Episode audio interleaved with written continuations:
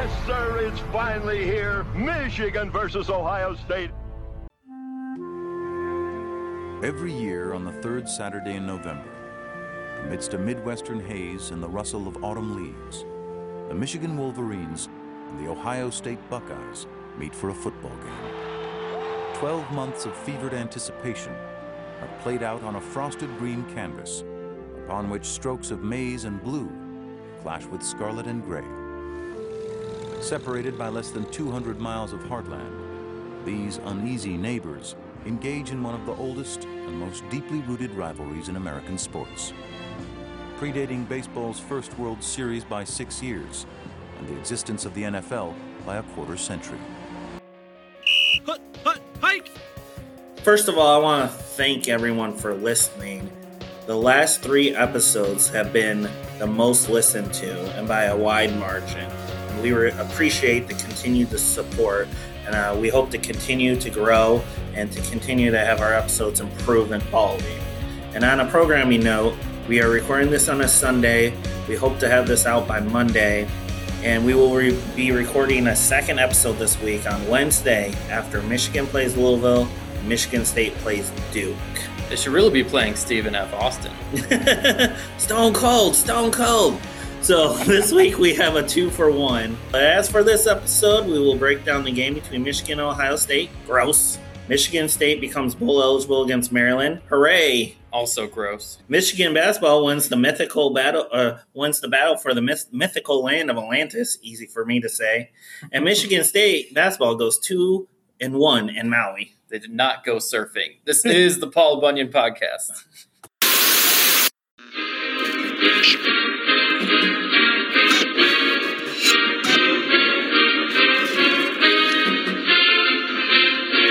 Just remember, five comes before the fall.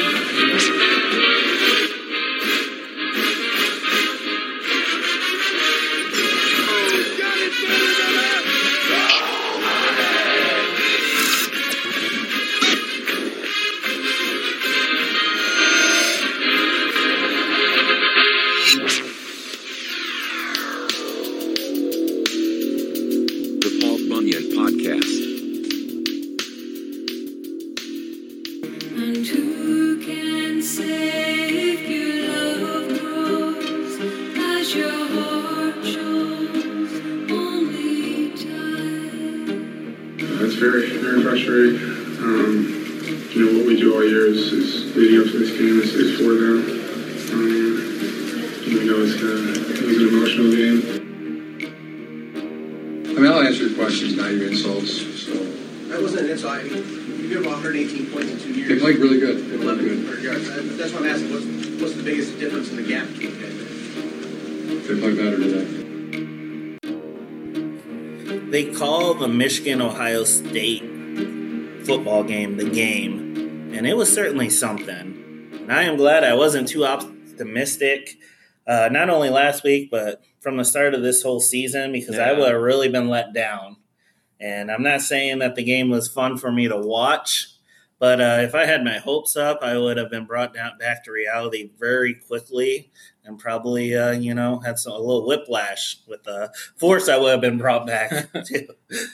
But well, the, you know, the first quarter was probably went as well as Michigan fans could have hoped for, aside from a missed extra point. Yeah, and you you only get when you put up six and you don't get the seven, it does dampen your spirits. But I would say very very little. You're like, I really Right. hope that doesn't come back to haunt them. And I wasn't completely hopeless. There was probably a time this season I had zero like hope, and maybe there was a time where it went up to five percent, and I was probably somewhere between ten to fifteen. But at the same time, that means I thought there was a 85 to 90% chance that Ohio State would win on the road. There's just the it's after the first quarter. It's the constant body blows that Ohio State just delivers time and time again. They scored 14 points in each quarter, and it was the second and third quarter. The total outscoring was Ohio State, State 28 and to Michigan 6. Yeah, they only got three in each quarter, and you had to get more than that. Yeah. The, and I'll get into it a bit later, but what's really annoying is there were unforced errors, stuff that Yep. Ohio Ohio State didn't do. But like I said, from the very start of this podcast, I've said Ohio State is the best program in the Big Ten until proven otherwise. And we've talked off air even before this podcast where I just had them at number one. And I thought Michigan and Penn State would probably be one program would be nine and three, one would be ten and three. So while that was my expectations as a Michigan fan, I still want more. So there's still some frustration. And that's not to say I knew the storm was coming for Ohio State because they were breaking records and just the recruiting classes they were getting. Yeah. And I think I said that to you. I'm like, they're losing players, but they're going to replace them They're with re- good players. They restock really well, and you see players like Garrett Wilson having big games against Michigan. Or last year, Chris Olave had his first touch. His first two touchdowns were against Michigan. Fields is only going to get better. I know he's a transfer. And then uh, Harrison, he's a freshman right now, and Michigan was trying to pick on him some. In a year or two, they're not going to be able to pick on him. He's a Yeah. five star. I didn't. I, I I knew the storm was coming. I didn't know it would be this year. And this is like, as we said last week, this is one of the best Ohio State teams we've seen. Yep. Um, their low end starters on defense would battle for spots to start on Michigan's defense, which is a good defense despite the fact they gave up 56 points. And on the high end, you have the best corner in the country probably, and you have a Heisman Right. candidate and uh, and Chase Young. Right. Okudah, I would say, is probably the best corner in the country. If And he's then, not, he's got to be. and then the across list. from him is Arnette, who is yeah, who thought about being a draft could have been in the year, NFL, but yeah. came back to improve. And and you, I know you touched on some of their players last week. We had so much to talk about that we really didn't go into individual players too much aside from Fields and Young and J.K. Dobbins. But I mean, if you look at their roster up and down, it is amazing. I to be honest, I I, I really give a lot of credit to Ryan Day for this season in some aspects. I also just think he's an outstanding recruiter and coordinator without a doubt Yeah. it will be f- interesting to see how they go going like three or four years down the line when Urban Meyer is farther removed from the program where they will be because it it's not easy to win college football even with talent but it's definitely easier when you have talent yeah. They've been out recruiting Alabama the past four or five years. They've been out recruiting Clemson. They've been out recruiting LSU We are in uh, the city of Columbus on the campus of the Ohio State University.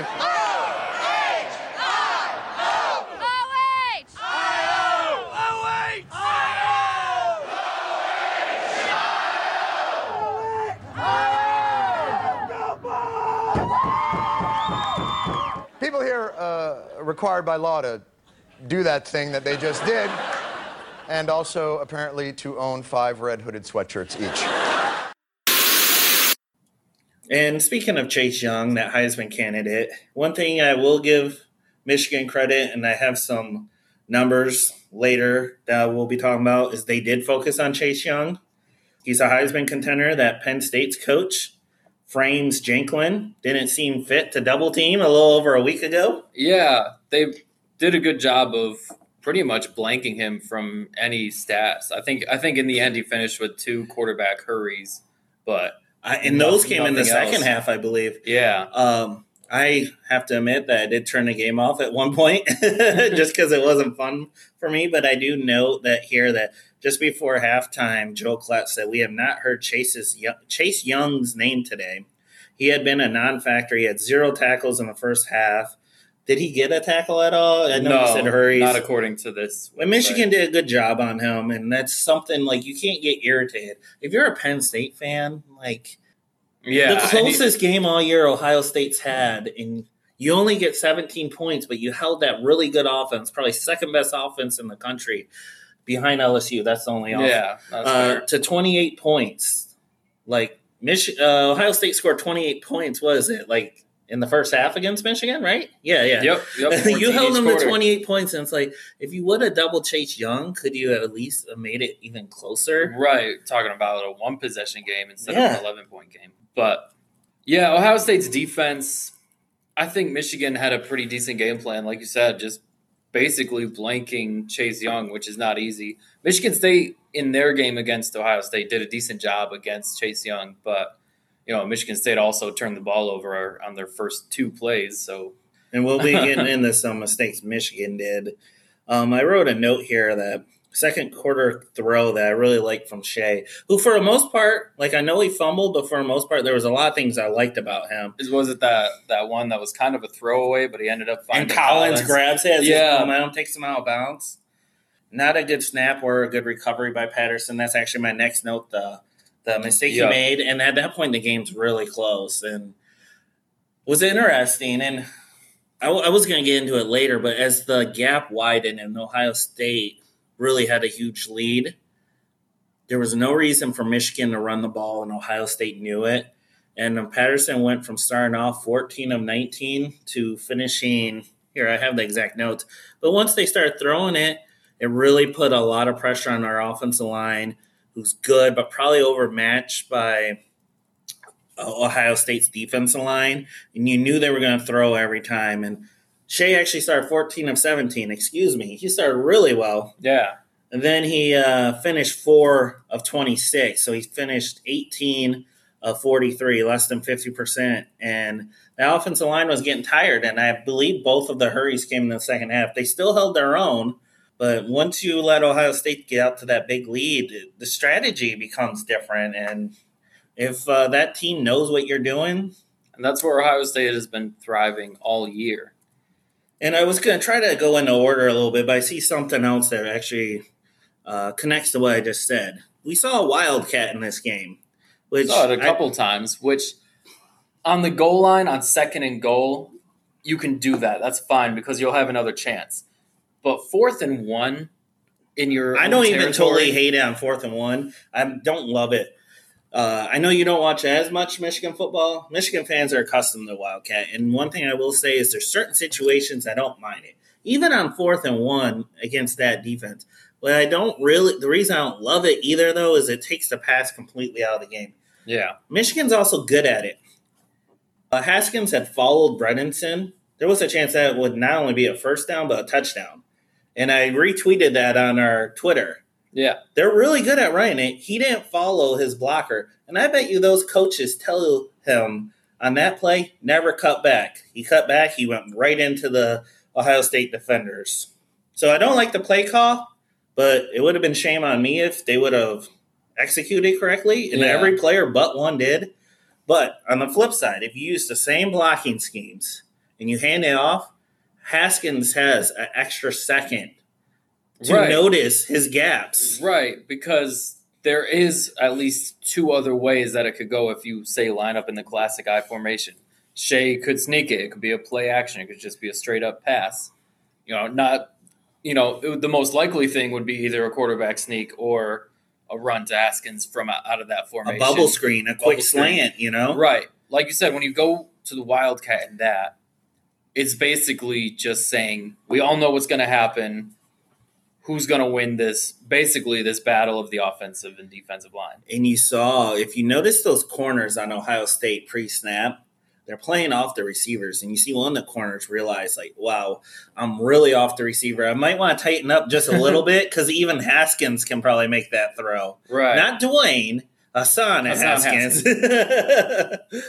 and early on, like the first drive, I really thought Fields did not look as sharp. Like Michigan came out offensively, looked very sharp. Ohio State came out, and if they don't have J.K. Dobbins, they I, I really doubt they score on that drive. Now, as the game progressed, Fields just got better and better and better, and it helps for him to have a, a running back like Dobbins that he can rely on um, because Dobbins his stats are amazing and they don't even tell the full story but 31 carries 211 yards four touchdowns and then two catches for 49 yards. Just the awareness and everything from dobbins. On his first carry he fumbles the ball picks it right back up. I mean there's no lucky for him there's nobody else in the zip code that could have picked up the ball but he it's, it's like he didn't even drop the ball at all and he it was like a 40 yard gain on that play. There was a play where he almost went right into the line where everyone was bundled up, and then he cuts back and he jukes the Michigan linebacker, and it turns into a big play. and he just has such good vision. Three of his touchdowns were down in like goal line situations, I believe, and he just had such good vision, finding exactly where he needed to be. It wasn't like he was getting stuffed and just willing himself into the end zone. He was finding exactly where he needed to be. His vision is underrated. Michigan only got one sack on Fields. They got a lot of pressures though. Mhm. Speaking to your point, early in the first half, I was talking to some friends about the game, and it was like, why is Michigan ever going away from the pass because it was working? And it's like, why is Ohio State ever going away from the run because that's what's working for Right. them? Like you want to almost keep a two to one, three to one ratio at that point, just enough to keep the defense honest, but maybe keep doing it until it doesn't work.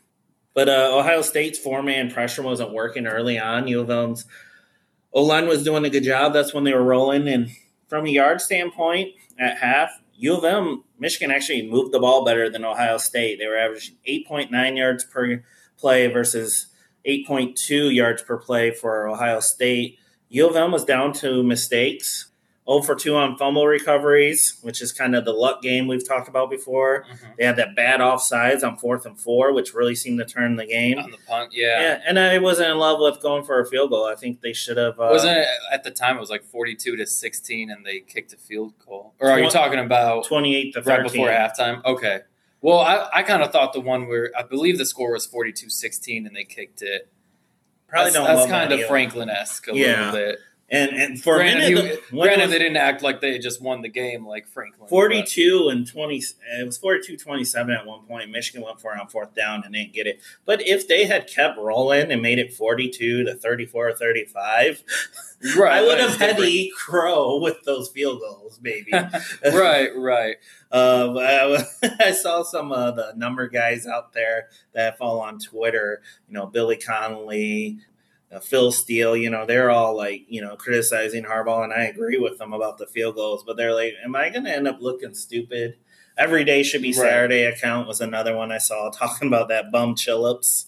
But you know, Michigan was rolling in the first half, and they didn't continue that. And the fact that they were getting so many yards but only had three points in the second quarter to show for it is that's the game. Right. And we, we talked about Ohio State had their sloppy game last week. If you were going to rely or like hope on the fact that Ohio State was going to have another sloppy game, it's just not. No, and You're going to have a bad time. and Michigan had their sloppy game, first one in a while. Um, I, I but yeah, I would have gone for it on fourth down. I would have uh, mixed in an onside kick. I would have uh, mixed in a two point conversion if I was Harbaugh. Go for broke. You're the underdog. Yeah. You're at home, despite how many scarlet and gray shirts were there. you know, just That's that's how it always is. I feel like I've watched games where like Ohio State's at California and that stadium is Yeah. mostly scarlet and gray. Well, when you live in a mobile home, you can travel wherever you want. So, Michigan needed to bring their lunch buckets. They need to be gritty. They need to be scrappy, and they needed to be another generic cliche, and they just weren't. Yeah. Instead, they looked sloppy, undisciplined, and that was actually the most uh, disappointing thing. It's one thing if Ohio State just plays better, but Michigan looked sloppy, and I actually didn't expect them to lose by 29. I was thinking they would probably lose four, by 14, 17, whatever. Yeah. They're, they're at home and they had been Something convincing but not embarrassing. Right. 42 27. If that was the end score, I would not be surprised. But Yeah. they let them get 56 points. Mm. So I, I know your stance on Harbaugh, and I think I know your stance on Don Brown and their futures. But Harbaugh is now the first coach in the series to start out 0 and 5, and Don Brown's defense in back-to-back years has given up 62 and then 56. And I feel like I've heard a lot more fans' frustration with Don Brown than Jim Harbaugh in the last 24 hours. I think fans can stomach losing to a team that's historically good. And I have some stats I'm going to bring up in a minute on that. Okay. When it's the most important game of the year and two years in a row, you just get smacked. And it doesn't help that he got smacked by Wisconsin earlier this year, and he's been smacked by Penn State in the past. I Florida, Florida. Was that the bowl, Bowl game? game. I don't think people really care about that. I think they should though. if, if you give up 41 points. But But I don't. I couldn't even tell you what they gave up. So I mean, right, when you're trotting out a bunch of backups and you don't have Rashawn Gary, you don't have. well, they didn't have Ron Rashawn Gary for most of the year last season. I'm, I'm talking a- about like a- mostly defense. That's but a that's a feather in Don Brown's cap, though. They didn't really have defensive tackles last year, and they had an injured Rashawn Gary, and they were still getting pressure with. But it's not like they're out getting out athleted by Ohio State. They're getting out schemed. I don't. I actually I disagree with you. I don't. I think, think they they have enough pieces to run with Ohio State. I think it's mostly scheme that's getting them beat. I think one Ohio State's recruited at a Right? No, I know. level. I know. I'm. I just think Don Brown should be facing a lot The more heat than he is. I think he's facing too much. And I'm- Really? yeah, I do. And I'm not totally, and I'm not even sure if uh, I want him back. I'm just, I have a much more nuanced opinion. Okay. But Ohio State, since Harbaugh has gotten here, 35 players in the NFL. I think it's first or second. They keep swapping with Alabama. Right. Michigan 21. So it's a five to three ratio. For every five Ohio State sends, Michigan's only sending three. So I don't think the talent level's there. Well, that's as And it's fine. as any other It's fine. team's going to get. Penn State, I think seventh. Michigan's eighth. So Michigan's third in the Big Ten, eighth in the country. So I mean, and I was, I was going to get into this later, but every year we see like the fourth or third ranked college playoff team kind of get smacked around like they don't belong. Right. I feel like there's three, four, maybe five teams that are just a cut above. And I have the record since 2015. Clemson's lost four games in that span. Alabama six. Ohio State six. They have the looks like almost the same record as Alabama. Alabama's played more playoff games, so they have more Right. wins. And then Michigan's a half game behind Penn State, and I think that's about where they should be ninth in wins in that amount of time. And I just think there's that gap.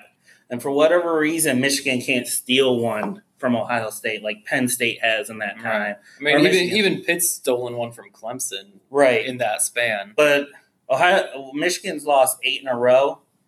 This time next week will be the eighth game. Wisconsin's lost to Ohio State in a row, and I believe one or two of those was a Tressel team, not even an Urban Meyer team, just because they don't play them as regularly. Right. So I mean, Although this will be the third time those two are meeting in the Big Ten championship game. But nah. but yeah, I, I I don't think there's some like mythical recipe that Don Brown can come up with. Like I don't think that's the issue. He wasn't putting safeties on slot receivers this year. That's not an issue. It's you plug one hole, and Ohio State was finding a different one this year. Right. But he has this year put safeties on players like KJ Hamler. But it's definitely been the exception, not the rule. He's been using brackets and other defensive schemes. He's not like still using the same thing he was using in 2016, which is something I would kill him for. Right. And Michigan is seventh in S and P. Bill Connelly actually tweeted out that it's like Michigan's not doing poorly; they're doing poorly against one team. And every team uh, Harbaugh has played at least twice, he has a 500 or better record against. You know, he's three and two against Penn State. He's three and two against Michigan State. He's two and two against Wisconsin. One and one against Notre Dame. It's just that next level is Ohio State. And if he was in the West, he would probably be like Wisconsin and played in the Big Ten game a couple times because so much Right. that Wisconsin and Michigan's done in the last five years is very comparable. It's just he's you beat PJ Fleck or whoever uh, coaches Iowa versus Kirk Ferentz. Kirk Ferentz versus Urban Meyer. so I don't know. Like I was talking to a couple of friends about it, and they're like, "Do you think he needs a co-coordinator?" And no, I, I am very much against half measures. I think you either ride with Don Brown, you think, "Hey, we're close. Are we going to level up?" Or you decide to cut ties and you find someone else. I don't have a firm opinion on it. I think some people that are killing him, they're not looking at the details. They're just, eh, One of my favorite quotes is just stats are for losers. And I mean, I'll answer your questions, not your insults. So I don't know. We just keep I think I read back to that. I think I read that on Barstool once. Uh, I, I'm not really. It's, it was it's a Pat Narduzzi quote, but oh, it just means like if you're winning the games, like you don't really care about the stats because the only stat that matters is you know getting a championship. But the team with the better stats usually wins the championships. but uh, yeah, I mean, if you're when I, I think like a Dave Brandon thing is like, oh, I don't, I don't totally love this. Let me just destroy it.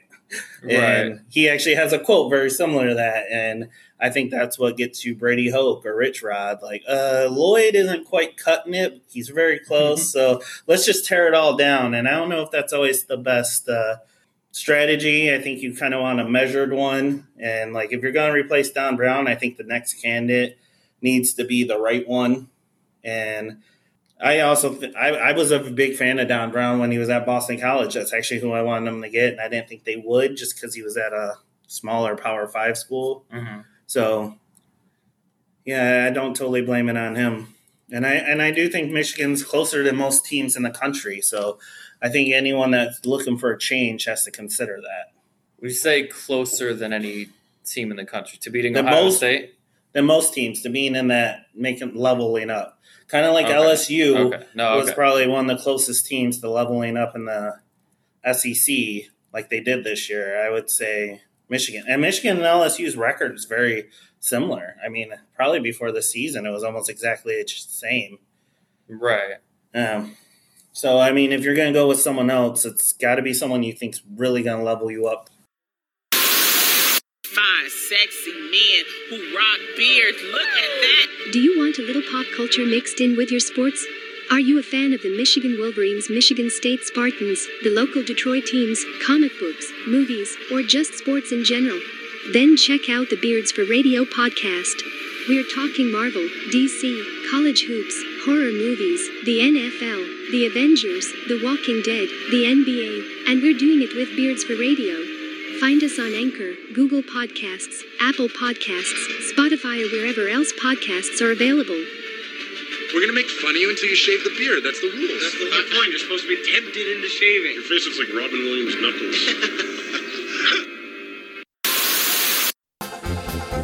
Grab your balls, we're going bowling. Grab your balls, everyone.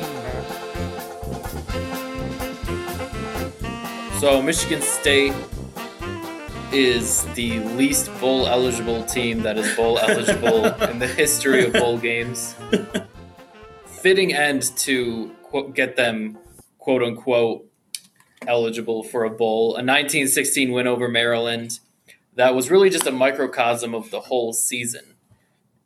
Just boring. I, like I don't I don't even know what to say. Like I'm not mad at it. I, I knew this was Are you mad that Ohio State's band decided to make themselves transform into scissors and cut a parent Michigan State banner? Is it a banner? I don't know. Flag? I don't know a single Michigan State fan who's upset. Like, oh gosh, darn it, they pretended to cut our banner in half with scissors. Like a lot of us were just like, Did did they did Ohio State? It's like, I don't know why um, you would get mad. did at you? that. Are you guys? Do you guys think this is 2015 and you're mad at us for ruining another championship season for Urban? Like, is that what's going on? Did they think Michigan State fans were in the big house? I mean, there weren't a lot of them in East Lansing. No. I saw you mocking the announced number. Right? No, they they totally had 50,000 in that stadium, right? So I saw that Dobbs was injured, which is uh, Michigan State's offensive lineman. Devontae Dobbs. Yeah, their left tackle, I believe. True freshman. I'm hoping he's injured enough that he doesn't play in whatever bowl game they go To to. redshirt? Because he played in that. He's played in four games this year, and that would have been his fifth. And D'Antonio has just kind of shown an effort mindset when it comes to that rule. Because Brandon Wright played in his fifth game. He's a running back. You we've noted that Michigan State's two main running backs are also freshmen, and Brandon Wright finished. Let me find his stats real quick. Brandon Wright finished the game against Maryland with, I believe it was five carries for seven yards. What's it's- the point of that? Right. And you have three guys that are all in the same You can't- you can't- the same position. You want and you got redshirt another guy coming in in Jordan Simmons next year. And like, oh yeah, Elijah Collins is redshirted. Anthony Williams has played in every game but the opener. But it's like Brandon Wright, that's somebody you could probably use a fifth year of. I don't know if you're planning to redshirt him next year, but they also have Jordan Simmons coming in next season.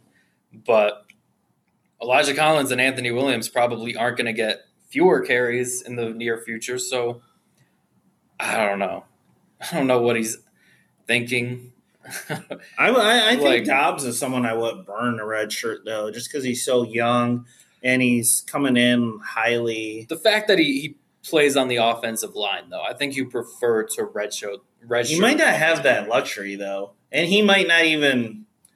He's a he could be an NFL guy. He's probably going to be an Oh, NFL guy. yeah, but still, But uh, the running back situation, when you have three guys in the same class, it's like why wouldn't you redshirt at least one? yeah. And Anthony Williams, like I said, have been playing basically from the second game. So Brandon Wright should have not played, but I I, don't know. I'm not the guy who got a program win on Saturday, so who am I to question? The Um, beat writers were noting that State was early on was failing to take control. They three times in the red zone or two, inside the two 25. interceptions from Lewerke on the first three drives after, or maybe it was the first four drives, but I know essentially they got into the red zone, kicked a field goal, got into the red zone through an interception, got into the red zone, loss of downs on just a play that has not worked ever. But hey, let's see. What was it? The time. Wildcat? No, it was uh, just running to I believe it was the right side out of Oh, an I formation on fourth. And I know we did get Sure. another Wildcat. against Ohio State. Yeah, they, we haven't seen that one, or if we have seen it, I haven't. Well, we saw it in this game. I was saying, Michigan State, and Maryland. yeah, Did we? I thought so. I don't think so.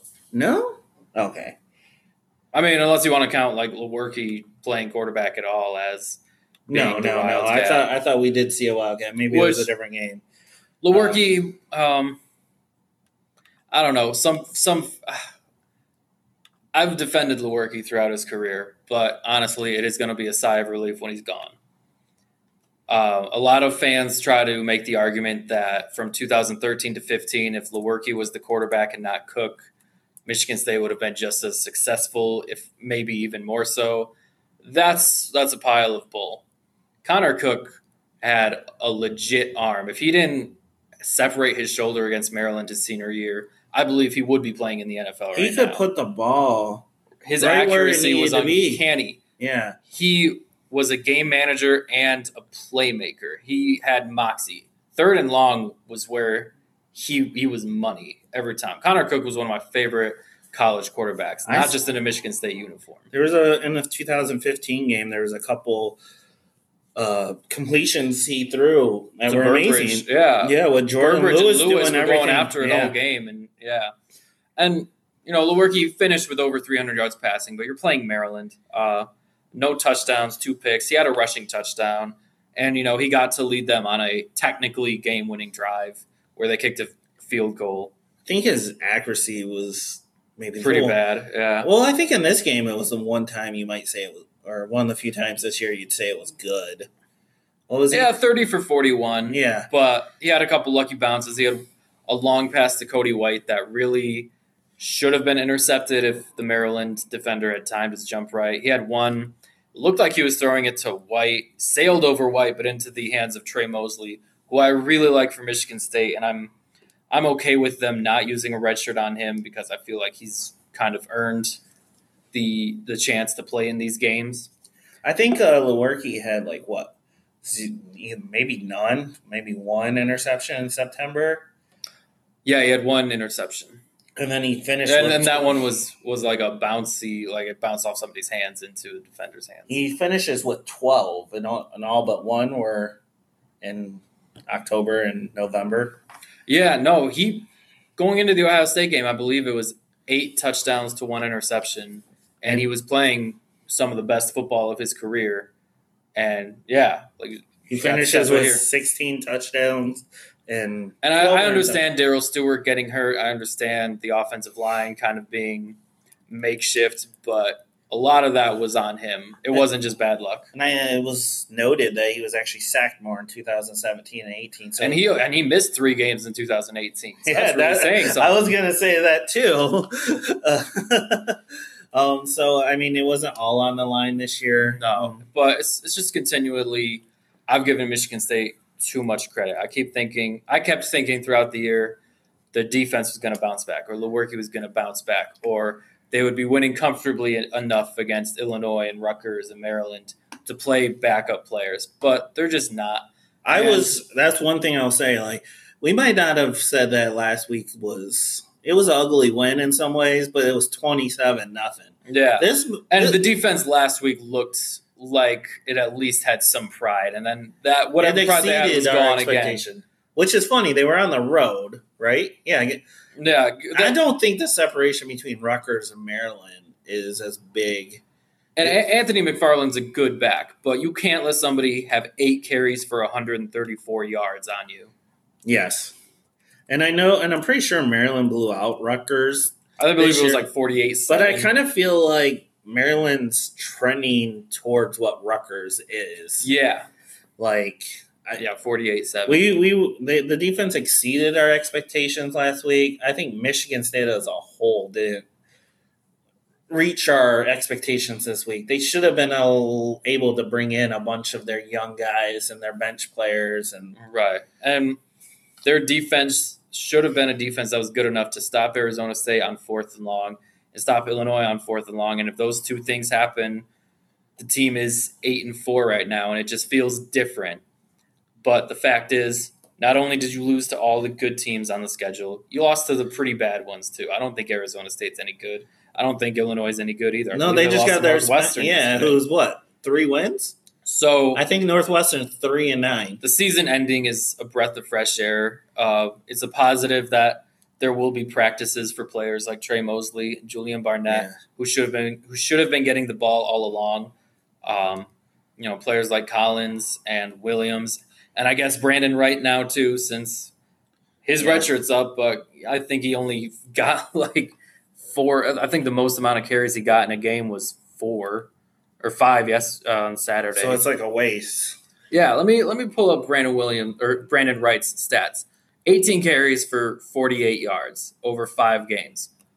In, in what game did you really need to use those stats? Right. It- you couldn't have thrown Alante Thomas a bone, oh, one of those walk on backs. You could have gotten him that that much uh, time in two or three or You can't throw games. Rocky Lombardi at quarter at running back.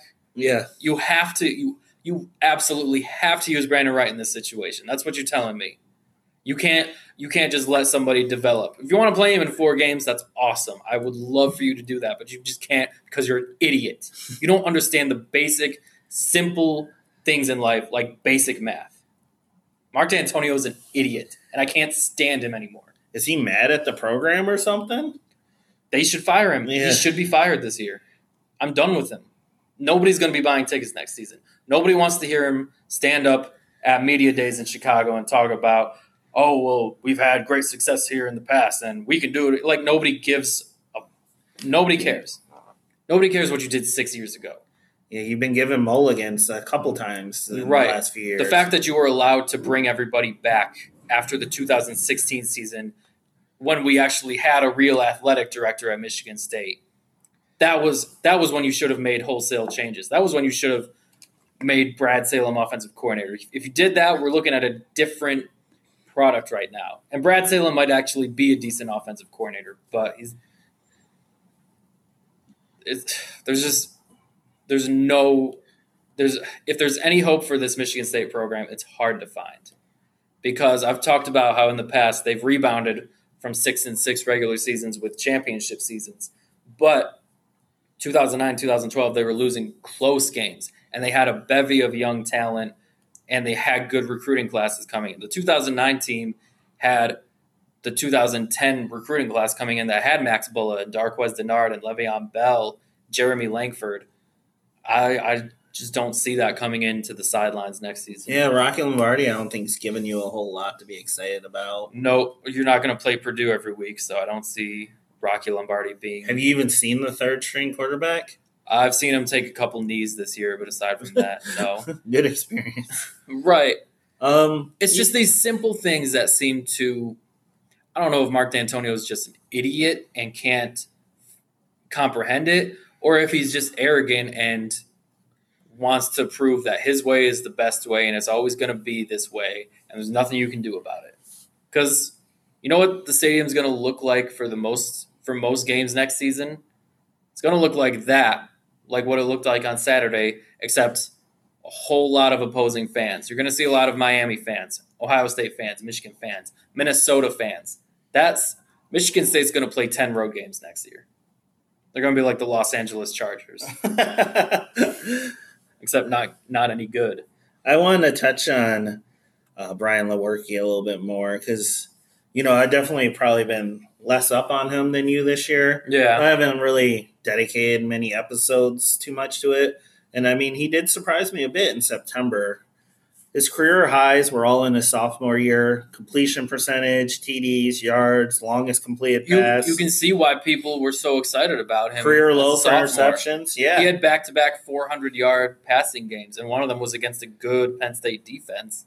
So, yeah, it- usually quarterbacks progress from that. Well, yeah, the promise never came to fru- fruition. You know, Never Uh, did. and Uh, uh, I don't know that it's all on him. I I think he was a guy that you he made up for some like especially long ball accuracy issues with his feet. He wasn't necessarily run first, but he could Yeah. scramble a bit. And, on, it was on never shorter utilized. passes, he was pretty decent for the most part. And he did have some bad breaks in terms of like tipped passes this year. Like uh, I'm watching one from the Penn State game where it like ricocheted off of a lineman, off of somebody's foot into the Penn State player's arms for what is technically an interception. But, but he's fair- also he's not mentally strong. I also felt like sometimes he'd get lucky with ones that could be intercepted. Yeah, no, I, I just brought up two of those Yeah, passes yeah. from Saturday. And that's the thing, Connor too. Cook and Kirk I Cousins think the reason so that- mentally strong, and they made their Michigan State careers on game-winning drives and beating teams just loaded with NFL talent. Yes. And I think what really made me decide I was going to criticize him this episode is he's playing Maryland. Yeah, you're playing Maryland and Rutgers, and your stats are just not what they should be from a quarterback that, like you said, put up those type of numbers his sophomore year. And I get it, like you don't have Felton Davis anymore. Felton Davis was a, a very underrated receiver. I thought Michigan State had. I know they had some injury issues and stuff. They had receivers this year, though. I thought. Yeah, We. Uh, I, I wish we I wish was- Trey Mosley had played from day one, like Julian Barnett did. Uh, not that it would have changed any of the outcomes of any games, but it could have changed a little bit of the outlook of the future.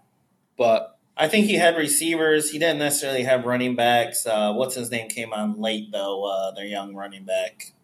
uh, Elijah Collins, Yeah, I like he, he had a really good week two, and then had a, a couple nice games here and there. But he's a he was a freshman, freshman, right? Yeah. And no, you didn't expect both Ladarius Jefferson and Connor Heyward to transfer mid-season like they did, which is kind of a weak move. I know we're supposed to like respect every single move that college kids make, but no, those are those are weak ass moves. Well, maybe maybe they were as fr- they're probably more frustrated. They probably were, no. than you, than, than you. I mean, if this was an eight and four team, maybe that wouldn't have happened, or maybe like certain strategy things going on, Right. like burning a red shirt frustrated them.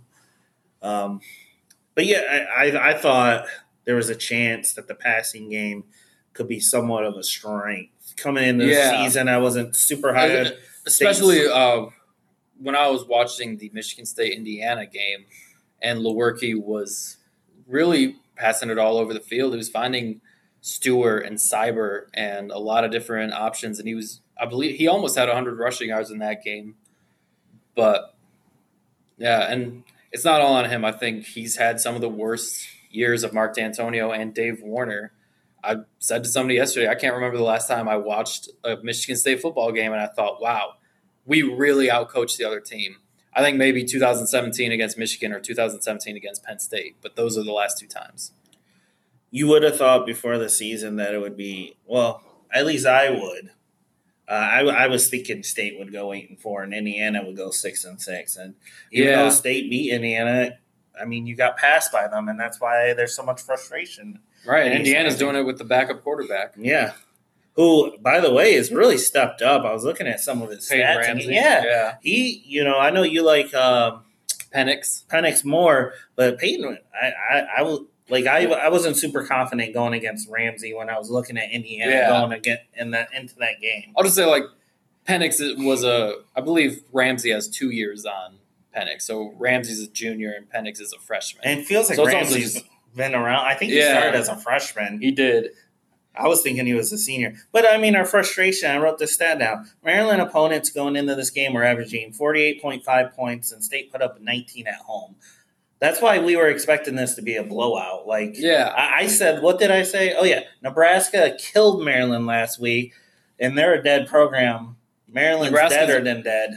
Nebraska's missed a bowl game for the third straight year now. So Yeah. I guess I guess we're not Nebraska. We at least have. Yeah. But, A win is a win, but expectations were high and right. And I'm I'm happy for the kids and the seniors that don't that aren't ending their careers just quite yet. Like I saw the videos of them celebrating and dancing. Like no, that's that's good to see. I'm glad. People you uh, wouldn't want them to win and walk off the field with their heads low. Like, Michigan State is my team's rival, and I'm not gonna slam them on social media. If you do that, you're a loser. Yeah, And I I, saw Michigan State fans slamming videos of them like celebrating. It's like you don't understand.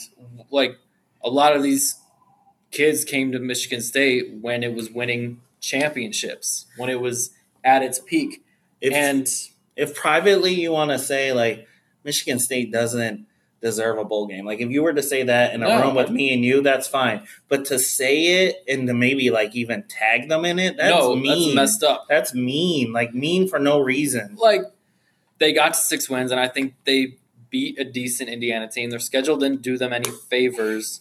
Whereas, say say they get blown out by Ohio State, but then they play Rutgers, and then they play Wisconsin, and then they have a bye week, and then they play Penn State, then Illinois, then bye week Michigan. I think it is a little bit different. Not not that they beat Ohio State or Wisconsin or Penn State, but I think they look better. Maybe they have enthusiasm Right. in these last two games because they're not four and six. Because if you go back to our episode right after the Ohio State loss, and it was 34 to 10, but there were moments in the second quarter against Ohio State where it looked like the offense was answering some blows that Ohio State was making. And that first, that And first, 34 to 10, like I believe I predicted that to be a 34 21 game the episode before. And, you know, a missed field goal and a missed uh, just an overthrow by Lewerke where White could have scored, you know, it is basically that. But it's just how Mark Dantonio said after that game, we'll be defined by how we respond. And no, they certainly were, but not in the way that he was hoping Yeah. for. Yeah. I don't know. I Like, I, I expected a blowout. I expected it to go in Michigan State's favor. We, You we've know. been giving Michigan State too much credit, believe it or Yeah. not. Even me, even well, Yeah. I, I kind of, I as a rival fan, you know, I saw 2012, I saw 2016, and how they responded. You know, the next Right. year, and it's just like so. You don't want to. I'm not saying it can't happen. Like they can't say win nine or ten games in 2020. I'm just saying, like in 2009, I felt like I had some hope. In 2012, I felt like Max Bullough's coming back and Darqueze Dennard's coming back, and we have a player like Shilique Calhoun in the ranks, and we have a player like Connor Cook and Jeremy Langford in the ranks. In 2016, we're two years removed from the playoffs, and this is the first time we've seen just a blip on the radar from Dantonio and his staff is what it looked like, and that was a young team. Dantonio deserves credit. He's beaten good teams. He has. beat other programs picking themselves up. It's not like Dantonio can't beat them. He's done it in the past. Right. But I do think having a lot of good coaches in this area, it's harder to find a two and three star that other people are overlooking. Look, Urban Meyer could have had two more national championships at Ohio State. He had one, and you can thank Mark Dantonio and his team for that. yeah, Like legitimately, they won a, they won the championship in 2014, but 2013 and 2015 Ohio State, those were championship worthy teams that just couldn't get past Michigan State. and that idiot on Fox Sports, Doug Gottlieb, like saying like the only reason Dantonio ever won anything was because Michigan and Penn State were down. Right. No. Michigan State didn't even play Penn State from 2011 until 2014. Right. And not only that, and and hey, that may have made it easier too, but he was beating other teams. Yeah. I do think where it comes in though is when Michigan has Harbaugh instead of Hoke. Penn State doesn't have sanctions. Cincinnati doesn't have Tommy Tuberville. They have Luke Right. Fickell. You have a lot of Brian Kelly seems to have gotten it together. Some of those guys that are two or three stars and get overlooked. Now you have other coaches with better coaching staffs. And you also have the game of football evolving in the last four That's years, another thing. which Mark Dantonio just has not been able to do. Tom Mark- Izzo's been able to evolve his game. Mark Dantonio has not. And one thing that I will say, just to finish it with Mark Dantonio, you got to give him credit for taking advantage of other teams skipping out on two and three stars that were good. Yeah, Yeah, I mean, yeah, and maybe on I. I maybe he still thinks that's the recipe for success, but you got Juwan Howard came in and he shot his shot at f- some five star players. Some of them went to Duke, some of them went to uh, Kentucky or Arizona, But some he got he got some, and a lot of others are thinking about it. You got to shoot your shot. Yeah, and and I don't even have a problem. You know, like I I think one issue is Harbaugh has actually had success with Devin Bush and Jordan Glasgow and Clay Right. Hudson, and maybe if Polk was And still here, they would be in green and white as much as Devin Bush being green and Joe white. Joe Bachie wasn't a big time recruit. Kenny Willekes was a walk on, and even if you want to go like even like more current, Elijah Collins wasn't highly recruited, and I do think he's gonna be not a star, but you could see him in the NFL someday. And you brought up Howard Beilein.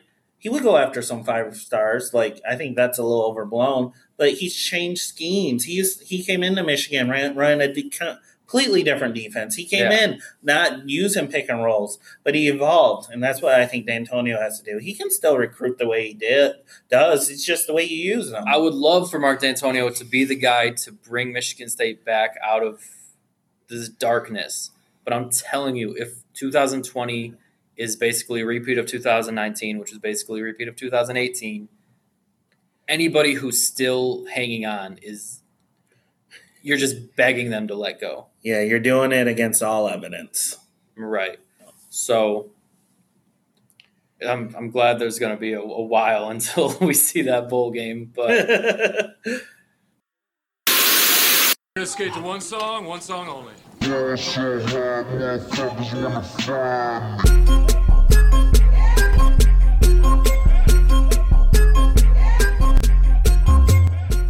Hasn't been red, it's been maize and blue. Oh, it's been blue. They've- championship moment here for the Wolverines. A great way to start your coaching career to beat a future Hall of Famer and have a dominant performance. The Wolverines, to put it simply, they were awesome, baby, with a capital A. As bitter as football was for Michigan fans this week, basketball was equally as sweet.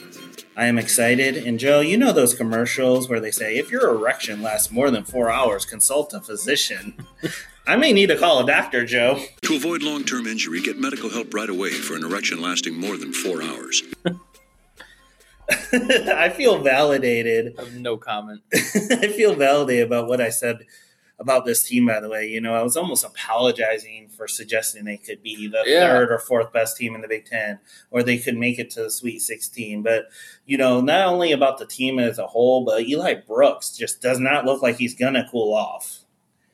Yeah, no, I'm definitely surprised um, by everything from the week that was for I may Michigan. have, it may still be a little Maybe early. not even by them winning, but it The didn't way seem like any of those times. games were really particularly close. they actually they had a lot of things going against them. And I know at this time of year, some basketball fans don't watch whole games and stuff. Right. There was a game where Teske barely played because of foul trouble. There was one where Simpson barely played because of foul trouble. There was one where they went on like a thirty-nine to five like run against North Carolina, but then North Yeah. Carolina went on their own and it ended up being like a nine-point game. But there was a point where Michigan was winning by like twenty or something. Right. Twenty-four, I think it like went off. Somebody to. who's kind of surprised me is uh, DeJulius coming off the bench. I wasn't sure how many minutes he was going to get in rotation. I think I told you that even though Nunez was a starter until Franz right. gets It back, wasn't. it was more DeJulius. They just don't always want to run like three essential guards. With Ju- DeJulius can kind of play point or shooting. Eli Brooks is kind of the same, but you're putting one of those guys at the three with a you know. Simpson's a bulldog, but he's even undersized for a point guard. Yeah. and there was times it worked, but there was times they were playing teams with size that took advantage. But uh, I was I was pretty much like Juwan Howard. I was uh, dancing after those wins, doing the cabbage patch. Is that you know, what it's get my swag on? Yeah, I was dancing on this show last week. I was celebrating good times. Come on. Too much dancing. this isn't footloose. or is it? Or are you footloose? Are you telling me I can't dance? Only in abandoned warehouses. But no, so they went from that first four game stretch, which I told you I wasn't too impressed with, and I wanted to see how they played. I don't um, know. You sides. weren't impressed. I, I, think I, think you wasn't putting too much back. stock in it, you know, which Yeah. That's just how I view basketball early on, you know. I don't think. I think Creighton's a team we could still see. uh, yeah, they're they're a bubble team. Some people are slamming them for losing to San Diego State, but I think Torvik came out with a thing where, like, by the numbers, San Diego State looks legit. At the time, it it looked like Michigan and Creighton were like even at Right. so like getting a win over your was getting a win over somebody you're even with was definitely Both ranked about Yeah. 30th or 35th at the time. But then it's getting the wins over Carolina and Gonzaga, and yeah, Iowa State too. But I, I wasn't like surprised by them beating Iowa State. Maybe We- by like the way they controlled the game after yeah, a little bit of a shaky start. yeah. But no, the, the way they beat Carolina and Gonzaga and controlled those games was su- surprising to me. I would say. uh, maybe even more than me. And uh, I was given best case scenario in our basketball preview shows, and some of the things I said that would be best case scenarios happening. And you know, I was almost apologizing. Was it two weeks ago about how maybe even a week ago how optimistic I was? But I think Right. their 2000 what was it? it would be 18 recruiting class outside of the fan base was really underrated. They were saying it could be like Beilein's second best. Right. And they still could. You already have Iggy in the NBA, but they're like quality guys coming off the bench with uh, DeJulius, Johns, and Castleton. It's, you know, Castleton, when uh, Teske got in foul trouble, stepped up. And he he's blocking guys now. He recorded his first block, and then he uh, kind of put an exclamation mark on that by getting a couple more. And DeJulius when Eli Brooks, or uh, not Eli Brooks, but when Zavier was in foul trouble, was holding his own. I think both Michigan and Michigan State this year have players from their previous recruiting class that were technically on the team last year, but now it's kind of like they're adding those players now. For Michigan State, like Gabe Brown and Marcus Bingham are playing like rotational players that you have to have on the court. Keep and for Michigan, like you said, DeJulius and Castleton, really. In our basketball preview show, I was going on and on about how deep and how much depth Michigan State has. And one of the reasons I wanted Michigan to keep Jalen Wilson or to get a transfer is I was like, they they could they could be the one team in the country that could compete with that if they had a player Yeah. or two. And that was that was when Langford was we thought healthy. At the Right, both of them. You know, Wilson's Yeah. not here. Langford's hurt. You didn't get the transfer. Hauser. Yeah, so it didn't go exactly as planned. But I feel like both teams, like right now, so typical on Thanksgiving. I'm arguing with my uncle who thinks Michigan's playing too many guys off the bench. I'm like, that's a strength. Like maybe if I looked at minute management, I would have an issue. But you know, drunk uncles on Thanksgiving never know what they're talking about. but I was talking about in uh, recent episodes about how Michigan is forcing teams to take mid range or long range twos, which from a percentage standpoint is like one of the worst shots you can take in basketball. Yeah. They forced North Carolina to become a mid range shooting team. And Right. they made a tr- Thanksgiving tradition for Michigan to wipe the floor with North Carolina. Roy Williams just on the sideline saying, Dad, he was like, "Man, I got out coached by Beilein last year, and I got out coached by Howard this year." Which is funny because the first Final Four I remember watching, Juwan Howard and Roy Williams were both involved. Both of them got beat by North Carolina. Uh, Roy Williams was a coach though, and Juwan Howard was a player. And you know, Roy Williams is old. he is old. Yeah. He was yeah Kansas at the time. Yeah, yeah. Okay. That's kind of how I, at the time, Kansas became my second favorite team. I would just see them in the tournament a lot, but I'm not a Bill Self fan. And anyway, we're getting sidetracked. But Gonzaga, on the other end, they, you could tell they watched some tape. They didn't want to do what North Carolina did, so they weren't doing the jumpers, the mid-range shots, but they were going for close shots that were contested, and that Yeah. didn't really work either. they were taking di- difficult post shots, and it was probably even less successful. Like at least North Carolina was ma- made a run and made it look, you know, to get down to single digits. Like Yeah. Gonzaga lost by what was it, nineteen by the end? Nineteen. I think it was 18, 18 points, 82-64. Yeah, but the lead was like 15, 20, you know, like they didn't have that run that North Carolina had to make it close. yeah, And uh, all three of these games, Michigan, like you want to get off to a strong start. But what I kind of like is last year, you know, they got off to a hot start and they really did have a good season. They did. But they didn't finish as strong as they started. These three games, they were down in all of them. And there was times it looked like these their opponents were gonna run away with it, but they came back. And they came back with their own run. And it that- wasn't just rolling right from the tip. no, and not only did they come back, but they had big leads against all these teams and all three of them. And like I said, Simpson, your senior point guard, Teske, your senior center, both had foul trouble. I think Simpson played 17 minutes in one game. I think Teske played like 11 in one of those games, maybe closer to 17.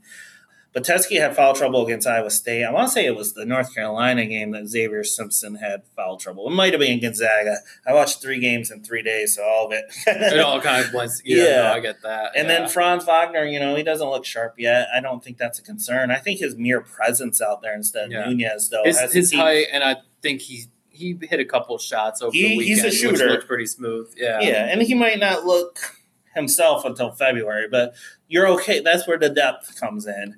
You know, we say Michigan State actually still has depth, and Yeah. so does Michigan, even without some of the players we were hoping would be on the on the bench for us. Oh, that's it. Put it in the book. That's the put away shot, it would appear. Eli Brooks, his fourth three. He's got 23. So, road game, Louisville. Uh, now that you're now that Michigan's kind of rolling, what do you? How do you feel going into this game? It might Louisville will probably be the number one ranked team. Uh, however much weight. I wonder what give to that. Michigan's going to be ranked. What would you rank them? Probably like five or six right now. I would think- probably higher than Duke or Michigan State at the time. I would think there's a case to be made for top five, but part of me thinks it's going to be top ten. right. They they they. I just think the quality wins like that back to back. that's what I'm saying. Usually, you don't get a Carolina and a Gonzaga in the same tournament, and if you do, they end up playing each other. right? Like That's I, what- I remember when Michigan State went out to the the Phil Knight PK eighty tournament a couple years ago, and they like had a they had three blowout wins. One was over DePaul, one was over UConn, and then one was over Carolina, who was at the time the third ranked team in the country.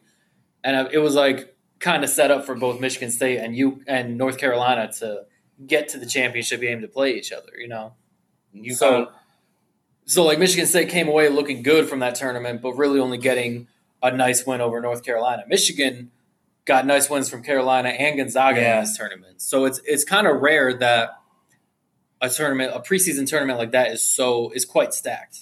three. Quite stacked. You, you could really make the case they should be three or four in the country, and then hey, if they lose to Louisville, dropping them back to ten, whatever. Right. But uh, Get more Brendan viewers Quinn from night. Athletic covers both teams, and he was expecting Duke and Michigan. Some State. people were saying that could be a, a one-two matchup. yeah, and you might this Louisville and Michigan might be actually ranked higher than both teams. Like Yeah. probably definitely Louisville. You would think.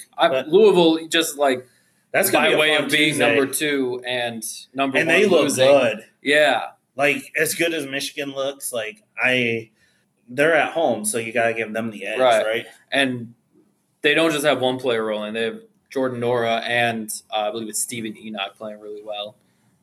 Um, but So, yeah, so talking about what could happen in this game, they're shooting at probably unsustainable clip, Michigan. And while they may regress to the mean, I think Franz Wagner is only going to get better. Simpson still has like some overall, he's had some good uh, games, but a couple of the bad games, like his turnovers are so high, like especially for him. And you think, well, the shooting may regress to the mean in a way, like those- turnovers might as well. Yeah, they might progress to the mean almost in, in the positive, Right. if you will. uh, but I, I, I see Simpsons and Franz play getting better, and that might kind of that might kind of you know Yeah. break even with the shooting coming back some. And like through, at this point, you have to consider Eli Brooks a player. Like we've been saying all year, is he gonna? Is it gonna Is is, this- it gonna be a continuous thing, or is he just doing this against Houston Baptist and Appalachian State? Right, and uh, to do it in this tournament, no, that it says a lot about what you can now expect from Eli Brooks. You Me- can you can expect a game from Eli Brooks on most nights. And Houston Baptist, the thing that really made me excited about that game wasn't just that they beat the pants out off them. It was how they did it. The bench was coming in, Yeah, and there was some drop off on defense, but that's it. Speaking of which, when you have this these this many players that are shooting well, their big guys are hitting threes too. Teske hit a couple, and uh, no, not Johns? Castleton. Uh, uh, Junior Livers, Isaiah Livers. I couldn't think of it. that's why I'm here. Uh, thank you, thank you. I kept wanting to say Isaiah Todd, but I knew that wasn't it. Isaiah That's Isaiah that's coming in. uh, but Livers was hitting threes, and when you have this many guys hitting threes, and you're playing great defense, like that's a recipe for success. College basketball teams that have multiple players rolling, those are the most successful ones. Like, yeah, you know, you got Mar- Marquette with like Jordan Howard or Marcus Howard. I almost said Jordan Howard. Or, you know, BYU with Jimmer Fredette, those type of teams, which are fun to watch. You know, Purdue with Carson Edwards last year. But those aren't really like sustainable teams. You rarely see those teams actually accomplish their goals. Which, Even to credit Purdue, they year. also had Ryan Cline rolling. Well, last Duke too. last year they Duke- had some other players, but Duke without Zion yeah. was a three or four seed. Well, that's what I was saying uh, last year. I I thought Michigan State had a chance because while their supporting cast was good, it wasn't great. Right. It was mostly Zion, and like I'd rather play a team with a superstar and a pretty good roster than like a Texas Tech or Virginia that just As- they as- just come at you with that defense, you know. Right. And I mean, not all of them are created equally. Like you know, that was Virginia's first national title, probably ever, if not in decades. Came a year after they lost a 116 game. Yeah, yeah, exactly. And you know, uh, Looked like it- they were going to Bennett. Is it Bennett there? Yeah, looked like they Izzo's were going to lose it him. again too. Yeah. Izzo's outcoached him in the Sweet 16 a few times. Sweet. Yeah. But uh, Zavier's actually hitting shots too. Yeah. Not only from the inside, but from the outside. And he's developed, he can go left or right this year. Um, you know, a lot of times in the offseason, you hear all this chatter about players improving, working hard, blah, blah, blah. Well, Zavier, you hear it from multiple coaching staffs every year. And we've seen him turn uh, his foul shooting woes into, you know, Positive. Yeah. Or at least, at least I mean, not, as much of a yeah. negative. And last year he went from 21% beyond the arc to 30. And this year he looks if he can keep this pace up, he's actually a threat from there. you know, and you you watched him play and you like him. Like love- he, yeah. well, I thought Derrick Walton was a hard worker. Zavier Simpson takes it to another level. Zavier Simpson, he really is a Tom Izzo type of point guard, like a Kalin Lucas, Travis Trice, Travis Walton. He, he's that kind of point guard. And Tom Izzo did want him. It's just that he wanted Cassius Winston a little bit more. Like, no. Beilein kind of did too. Right. I mean,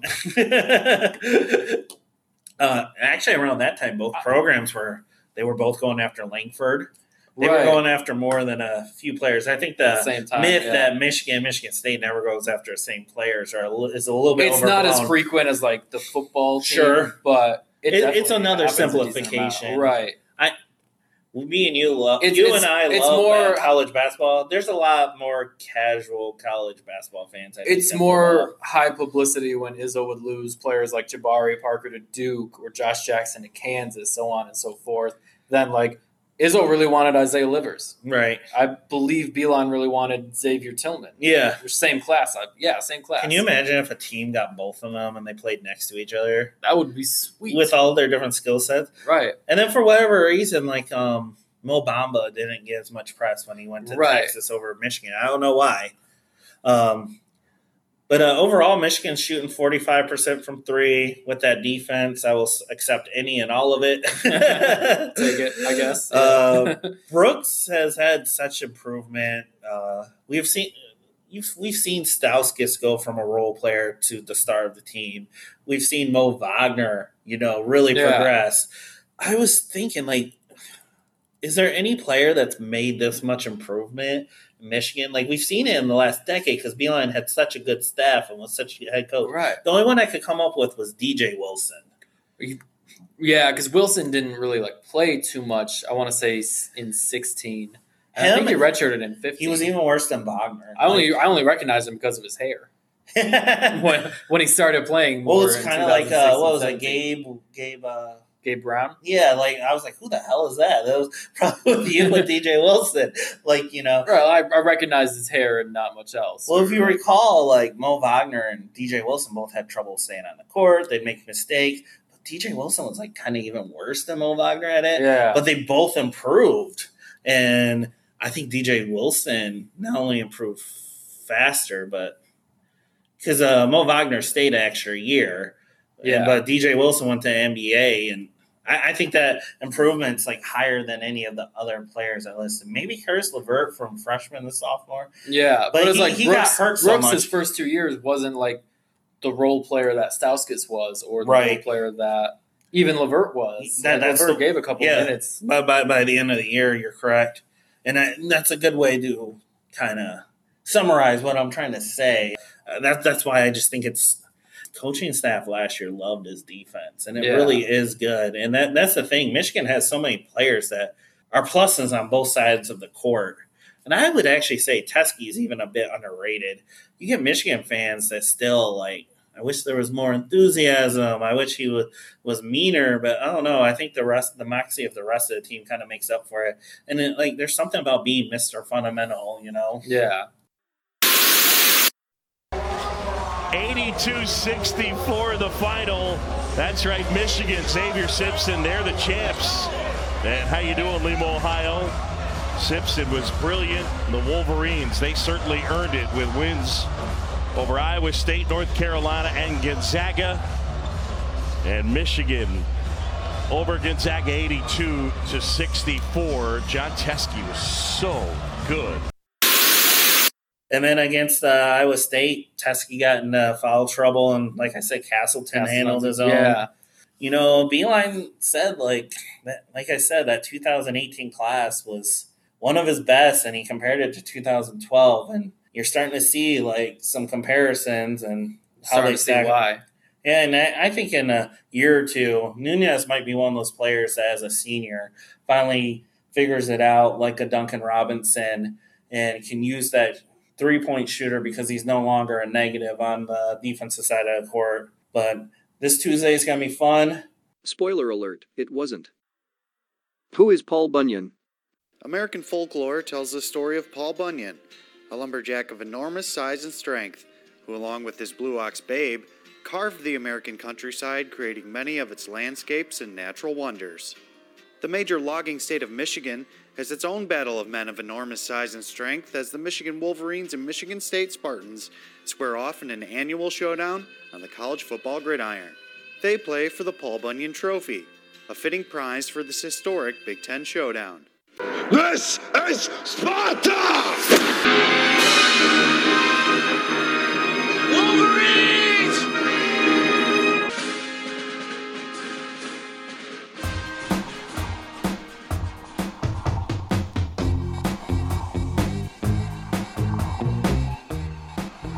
What I love. Cassius Winston makes it look so easy.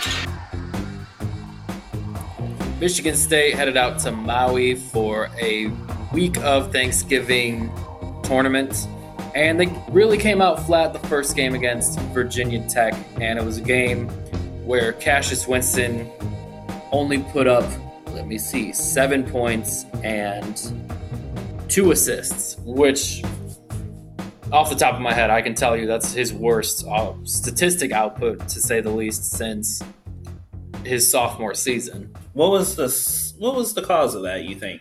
Uh, early foul trouble. He got it. He picked up a second foul in the first half real quickly. And Izzo is one of those coaches that's like, I'm, I can't play you in the first half after you've got two fouls. And So- he did. He did address that in the post game a little bit, saying maybe I need to adjust this for some situations. But it's funny because I actually thought. Can I ask you a question though about that? Sure. On Michigan Twitter, when Beilein would do the auto bench, fans would just get mad. Is it like that with Michigan State, like fan Not base? all the time because usually players don't pick up their second foul quite so early and they're not quite as integral to the scheme as Cassius Winston is to Michigan State. But no, there were definitely times uh, last year in the Final Four, Aaron Henry definitely comes to mind. Jaren Jackson, pretty much every game of his Michigan State career comes to mind. I'm really glad you said that because I'm sorry. I know you have a lot you want to say. No, go but I ahead. have- do you?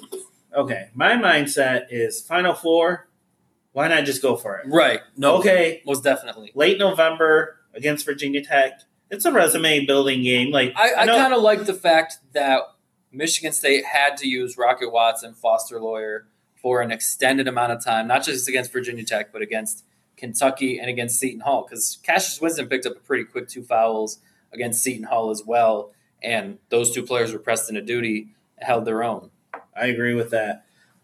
Where I would get mad is one Final Four. Why not go for Four. broke? Yep. Yeah. And two, sometimes you have a short bench at a certain position, and it's like, let's keep the star out there. Whereas, okay, if you have a freshman you want to give minutes to that you think is going to be a star, I get it. Yeah. Okay. And Well- overall, um, Xavier Tillman got off to a slow start in the tournament.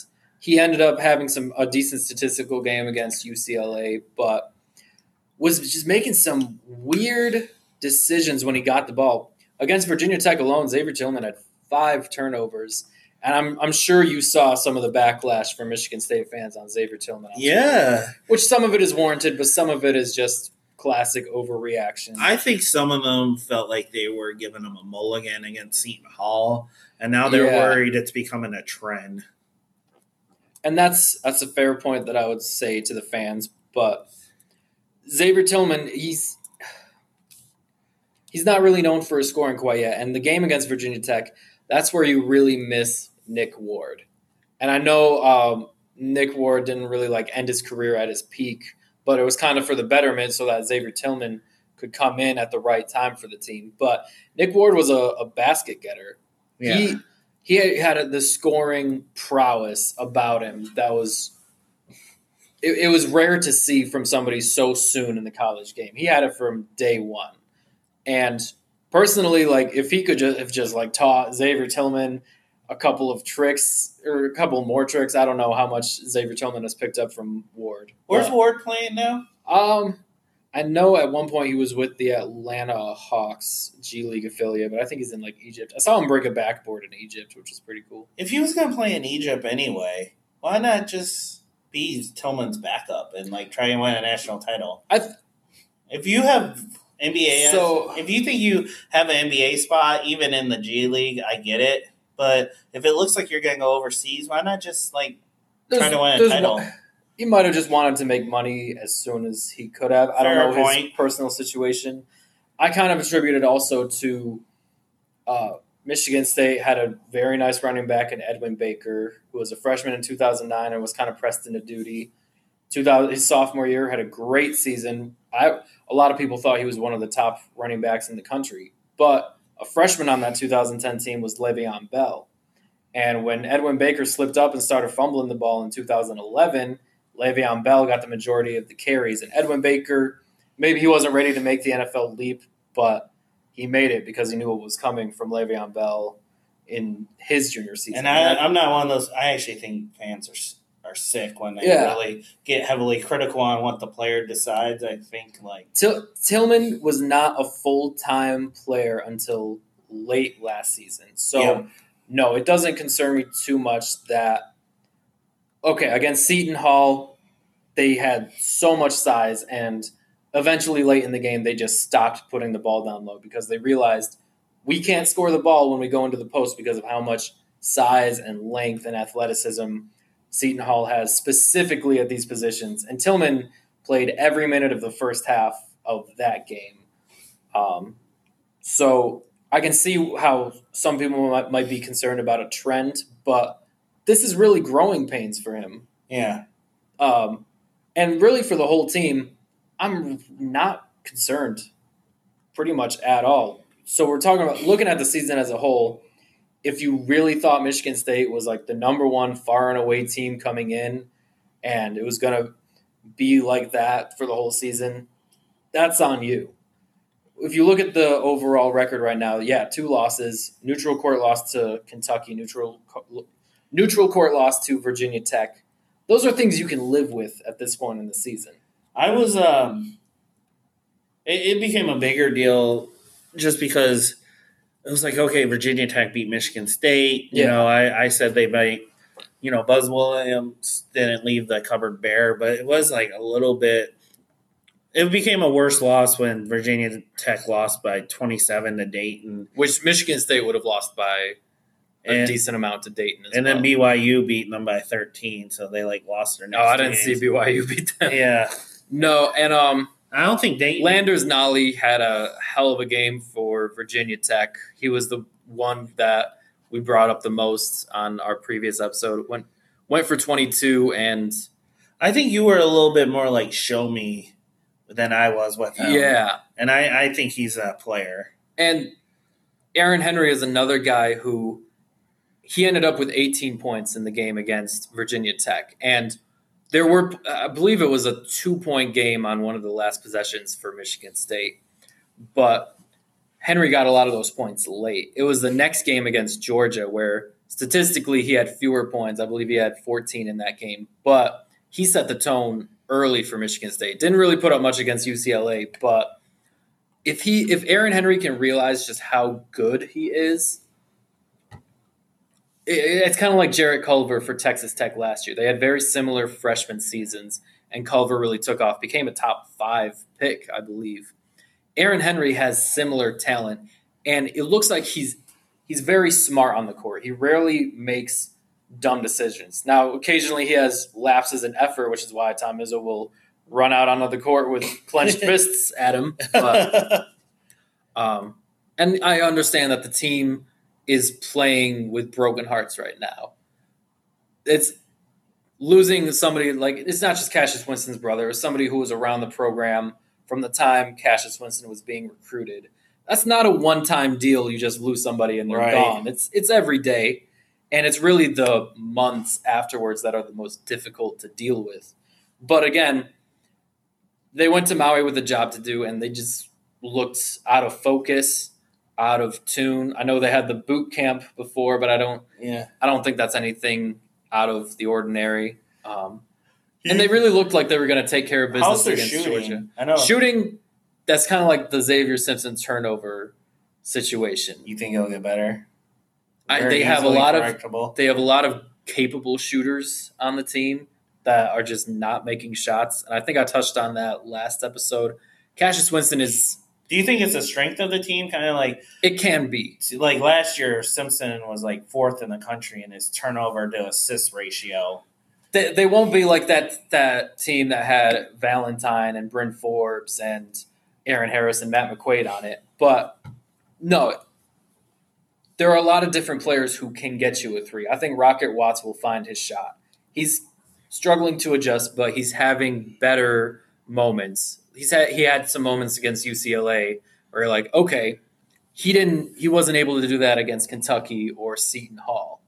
And you see Gabe Brown come off the bench now, and he has been shooting it less. I think he's kind of wanting to show off that he's added more weapons to his arsenal, but he is somebody who can step out and shoot it. So it can be a strength. I think their main strength is going to be the fast break as usual, and then their toughness on defense and rebounding. But no, they'll be a good shooting team. They're getting off to a slow start, but Did the comeback that Georgia made was that really that big of a deal to you? Just a little annoying. Like when Appalachian State came back against Michigan, I was mildly annoyed until it like got really Yo, close. That's it- basically what it was. And it wasn't really Georgia so much as it was Anthony Edwards. And I told you, man, it's another recruit that Tom Izzo really wanted. And it came down to him and an SEC school. And he went with the SEC school. I'm talking about Tyrese Maxey in the first game. And my goodness, Anthony Edwards could not miss. I mean, he had four points in the first half and finished with 37 total. So do the math. He had Yeah. 33 second half points. if you score 33 in a game, that's awesome. 33 and a half. I don't know what Tom Crean gave him at halftime, but Michigan State had a 28 point lead and was rolling. and it got down to as slim as two points. And Anthony Edwards, his final stats don't look quite as good because, like I said, he had a pretty off first half, but he was rolling. He couldn't miss. He was playing unconscious. That's one of my favorite terms to see. I'm going to take it as I'm pleased because it's good to get Cash back on track a little bit here. Aaron was pretty solid until we started giving up threes and give give George a lot of credit. Give Tom a lot of credit. Did a better job than I did keeping his team uh, in the game.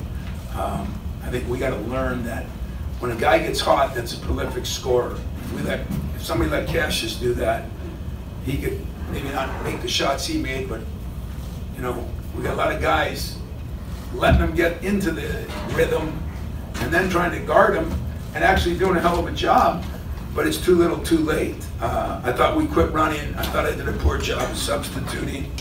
Um, I was going to make this guy next to me play today, and I did. But Foster Lawyer played pretty well. If I could have got him a couple minutes here and there, it probably would have helped him.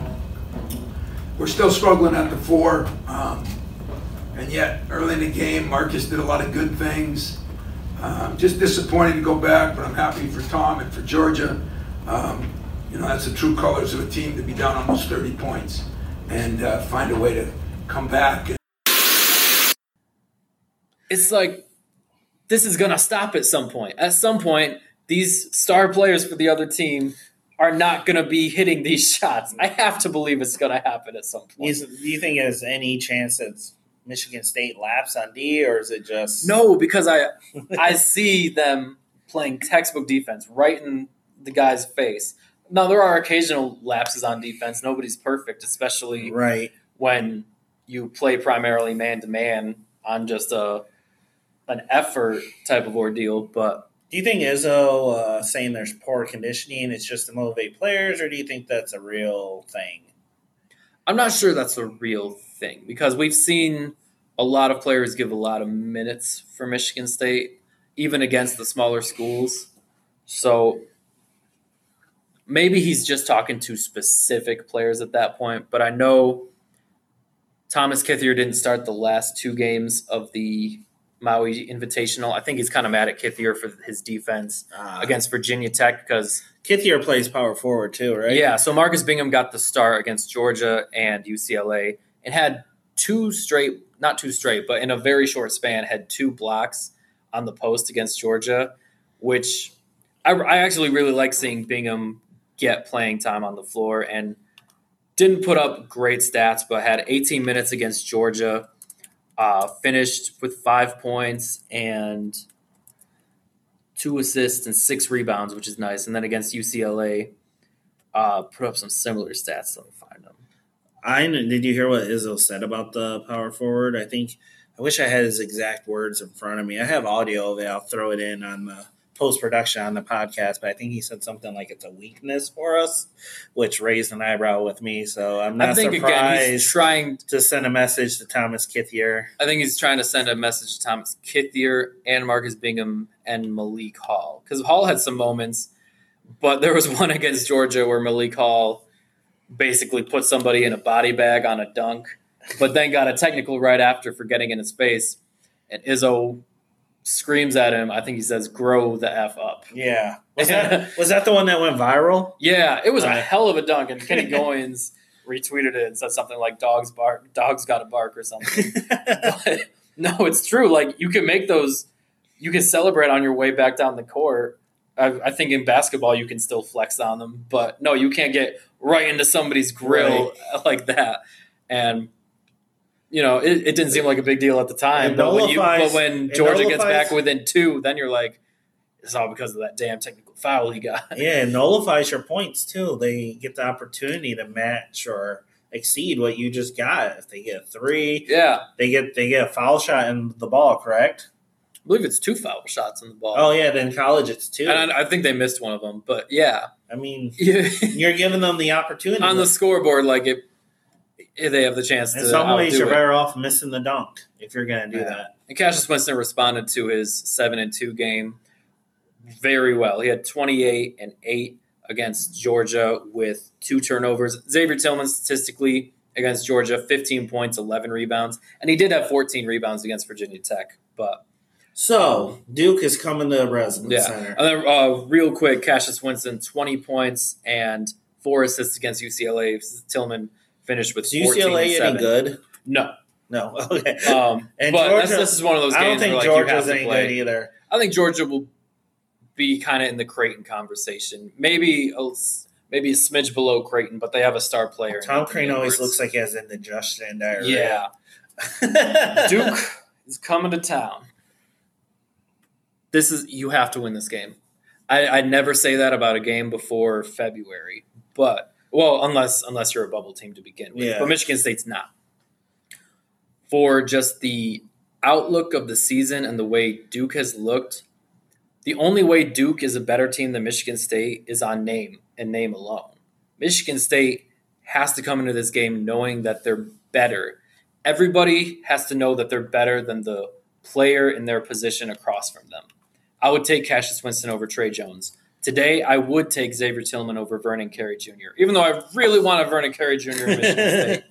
Not just because his dad played for the Dolphins. Um, you know, I would, you know, I, maybe I would take Javin DeLaurier over uh, Kithier, but Did Michigan, Michigan State, this is a, a rare home game against a team like Duke. And I know a little bit of the sparkle is taken off with Duke's loss to Stephen F. Austin. Stone Cold, Stone Cold. and Duke hasn't really done much except beat Kansas. Right. And Kansas uh, looks a lot better now than they did week one. And Yeah. Duke traditionally is a bunch of scaredy cats. You know, they they don't schedule away games. Like they the only reason they are playing an away game is because the Big Ten ACC challenge is making them.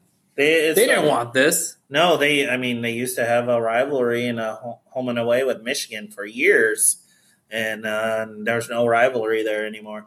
Yeah, the Duke is like the Alabama of college basketball, except they have a lot less recent titles to show for it. Yeah.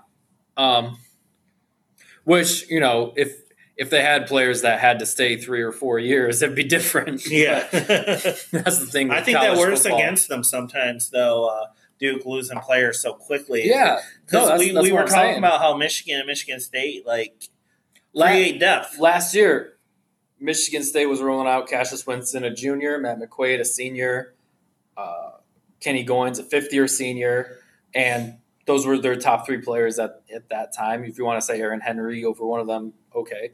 But Duke was countering with, although mega talented, Zion Williamson, RJ Barrett, and um, uh, whoever number I know who you're talking about. Zero number two was a shooter. Um, he was the third best guy on the team. I think he went to the Hawks.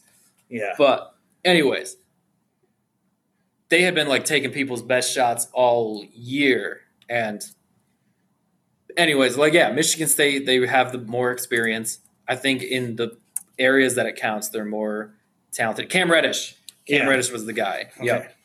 Um, this is just a game you have to come out with an attitude. Like it's Draymond Green jersey retirement night.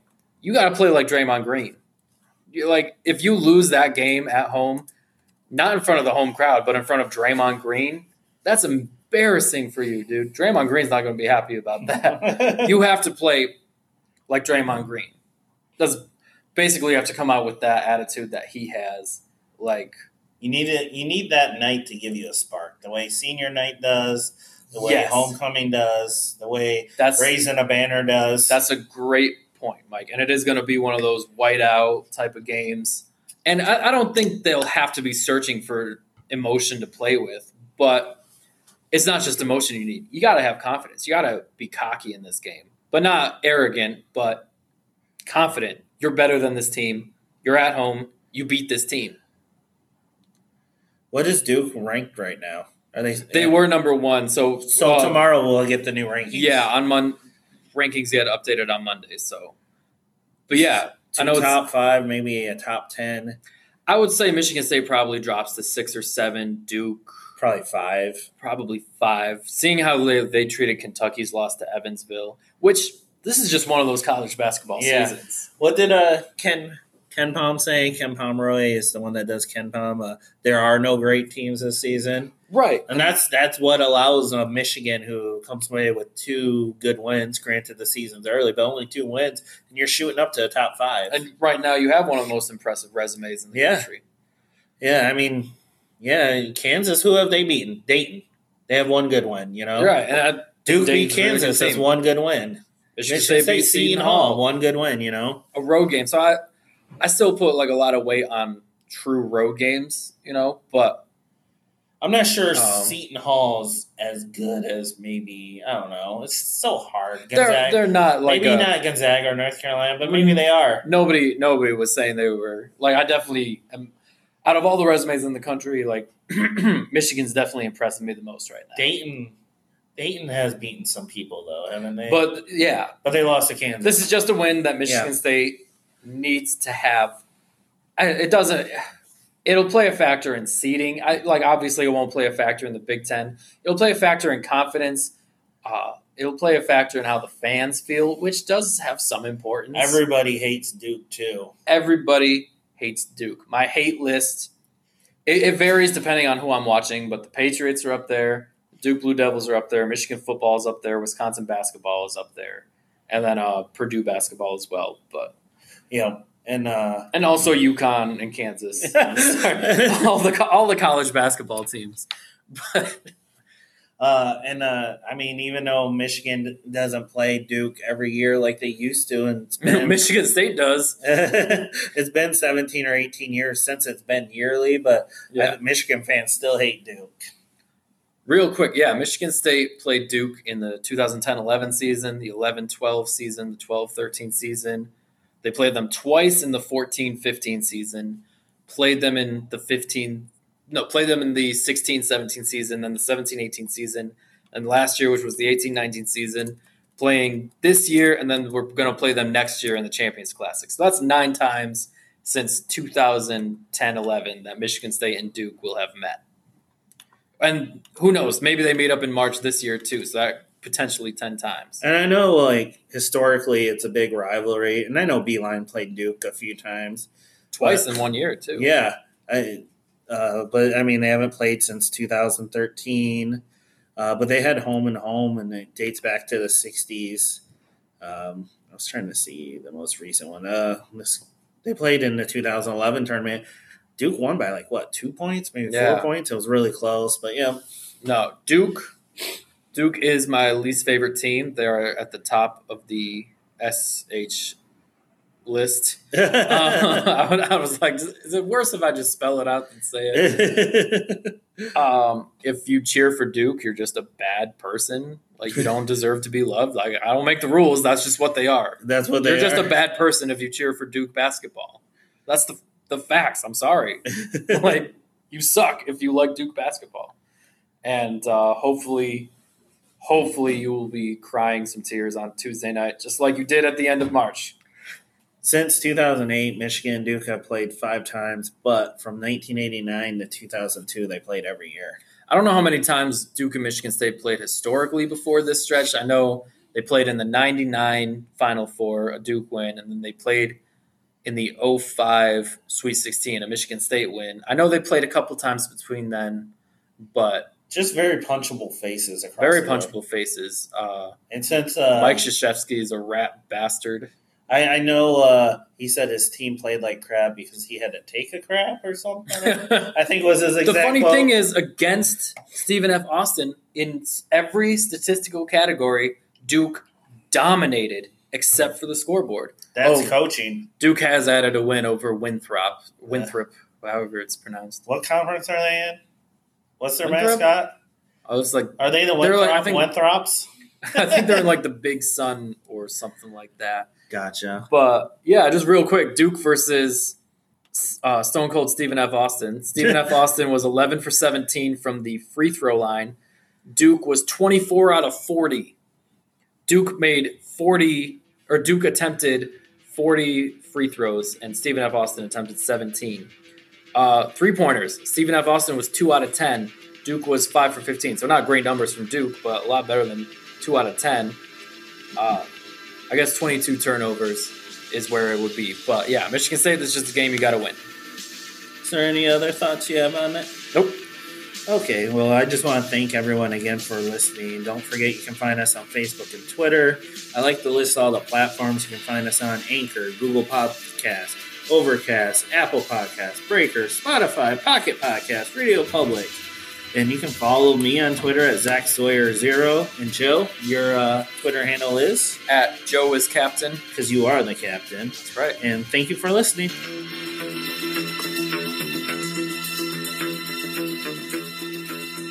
His body grew big, but his brain stayed small. He was tree chopping, friend stomping, house crushing Paul. Me hungry.